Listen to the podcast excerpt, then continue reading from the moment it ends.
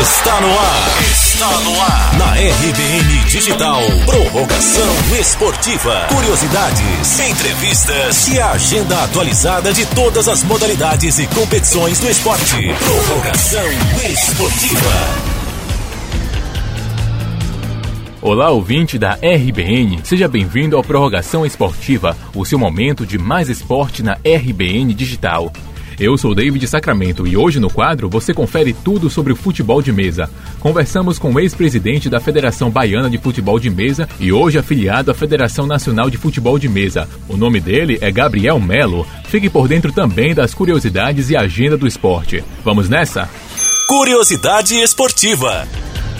Ninguém sabe como surgiu o futebol de mesa ou futebol de botão, como é popularmente chamado pela maioria das pessoas. Mas a desconfiança é que a prática tenha surgido em 1930 no Rio de Janeiro, pelas mãos do publicitário Geraldo Cardoso Decor, que inventou o jogo e que deu o nome de Celotex, o que remetia ao material que os botões eram feitos. Foi Geraldo também que criou o primeiro manual com as regras do botão de mesa. Até se fala da prática na década de 20 no estado do Pará, mas na época ainda não existia qualquer regra que organizasse o esporte. Foi após a publicação do livro com as regras do jogo que o futebol de mesa ganhou mais atenção, até que a Decor passou a realizar uma incansável divulgação do jogo e a organizar eventos de futebol de mesa, proporcionando seu desenvolvimento como esporte e não só mais como jogo. Você sabia que tem uma data oficial para quem pratica o futebol de botão? Dia do nascimento de Geraldo Decor. A data foi oficializada em São Paulo em 2011 pelo governador Geraldo Alckmin. Outra curiosidade é que existe uma coleção especial de botões em homenagem às seleções brasileiras de 1958 e 1962. E essas foram as curiosidades do Prorrogação Esportiva de hoje. Vamos de bate-papo esportivo? Agora, bate-papo esportivo. O bate-papo de hoje é com o ex-presidente do futebol de mesa do estado da Bahia. Atualmente ele é afiliado à Federação Nacional de Futebol de Mesa. Ele é bicampeão do Nordeste e campeão da Copa do Brasil de Futebol de Mesa. O nome dele é Gabriel Melo. Falamos sobre o início da trajetória dele no esporte e as dificuldades para se manter por conta da falta de apoio e patrocínio. Bom, é, meu avô, Alberto D'Artagnan, é um dos precursores, né? Então, Sim. meu meu início no esporte vem por causa dele.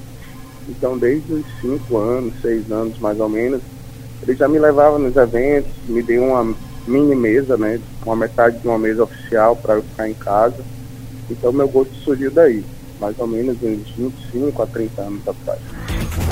A gente tem eventos em todo o Brasil, então, para viajar, eu não tinha as condições para poder ir, também era mais jovem.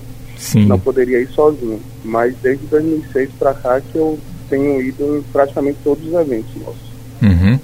Inclusive, é, eu estava até notando isso, que a gente observa que para outros esportes, até aqui, tanto na Bahia quanto no Brasil, a gente observa que quando não se fala de, de futebol mesmo, né, é, a gente percebe que o patrocínio é muito pouco, então isso dificulta para os atletas conseguirem viajar para poder participar de campeonatos, não é mesmo? Sim, sim, com certeza. É, também sofremos desse mal, né? Vamos dizer assim. Sim. É, a gente não tem patrocínio nenhum para os atletas. Todas as viagens nossas são custeadas pela gente mesmo. Uhum. E a gente também não tem premiação nesse nível. A gente não tem premiação como hospedagem, como passagem, nada disso. Sim. Não tem premiação remunerada, vamos dizer. Então, é tudo custeado pelo nosso bolso. A gente joga, como a gente costuma falar, pelo amor ao esporte. A gente tem exemplos é, muito claros no nosso meio de atletas com um bom índice técnico e que ele não viaja, ele não participa dos eventos por causa da falta de condição financeira. Sim. A gente já tentou algumas vezes com órgãos governamentais e também com algumas empresas privadas, mas infelizmente o retorno é muito pouco. Uhum. A gente não tem retorno dessas empresas. No máximo a gente já conseguiu um ônibus por algum órgão público para fazer uma viagem a Maceió, o Aracaju são cidades mais próximas. Mas fora isso, a gente não tem mesmo esse apoio não. Gabriel falou também sobre as regras do esporte, o que é permitido e o que não é permitido dentro do jogo. Sim, a gente tem várias regras, algumas regras mais detalhadas e umas regras mais gerais. Uhum. No, na modalidade que a gente joga, que é a regra um toque, a gente joga de um toque para cada jogador. Sim. Eu dou um toque no adversário da outra. E aí vai seguindo até alguém conseguir deixar a bola na defesa do adversário e conseguir chutar a gol. Uhum. Aí só pode chutar se a bola estiver no campo de ataque. Não pode chutar da defesa direto pro gol. É... E em alguns lances específicos, você pode dar dois toques seguidos, que é quando o cara joga a bola direto para fora na sua defesa, e aí você tem a opção de lançar e chutar, que é o que a gente chama de dois toques, que é o lance de dois toques realmente. Sim. Você lança e chuta. Mas no geral é um toque só de cada um. Tem essa questão do arremesso ao gol, você precisa avisar qual é a opção que vai chutar para o cara poder colocar o goleiro, né? Já que o goleiro ele fica parado na maioria do tempo. E quando vai ter o arremate a gol, ele tem a opção de posicionar em algum ângulo que ele acha que a bola possa ir. Certo. Mas no geral é isso, é uma regra de um toque, é nossa ele é obrigado a dar os dois toques. Sim, é obrigado. Pode né? acontecer? Né? Ele pode optar por não fazer o, o arremate a gol. Hum. Ele pode só lançar e dar um segundo toque qualquer. Ele não necessariamente ele é obrigado a dar um arremate a gol. Tá aí o bate-papo esportivo de hoje com o atleta de futebol de mesa Gabriel Melo. Vamos de agenda do esporte? Agenda do esporte. Agenda do esporte.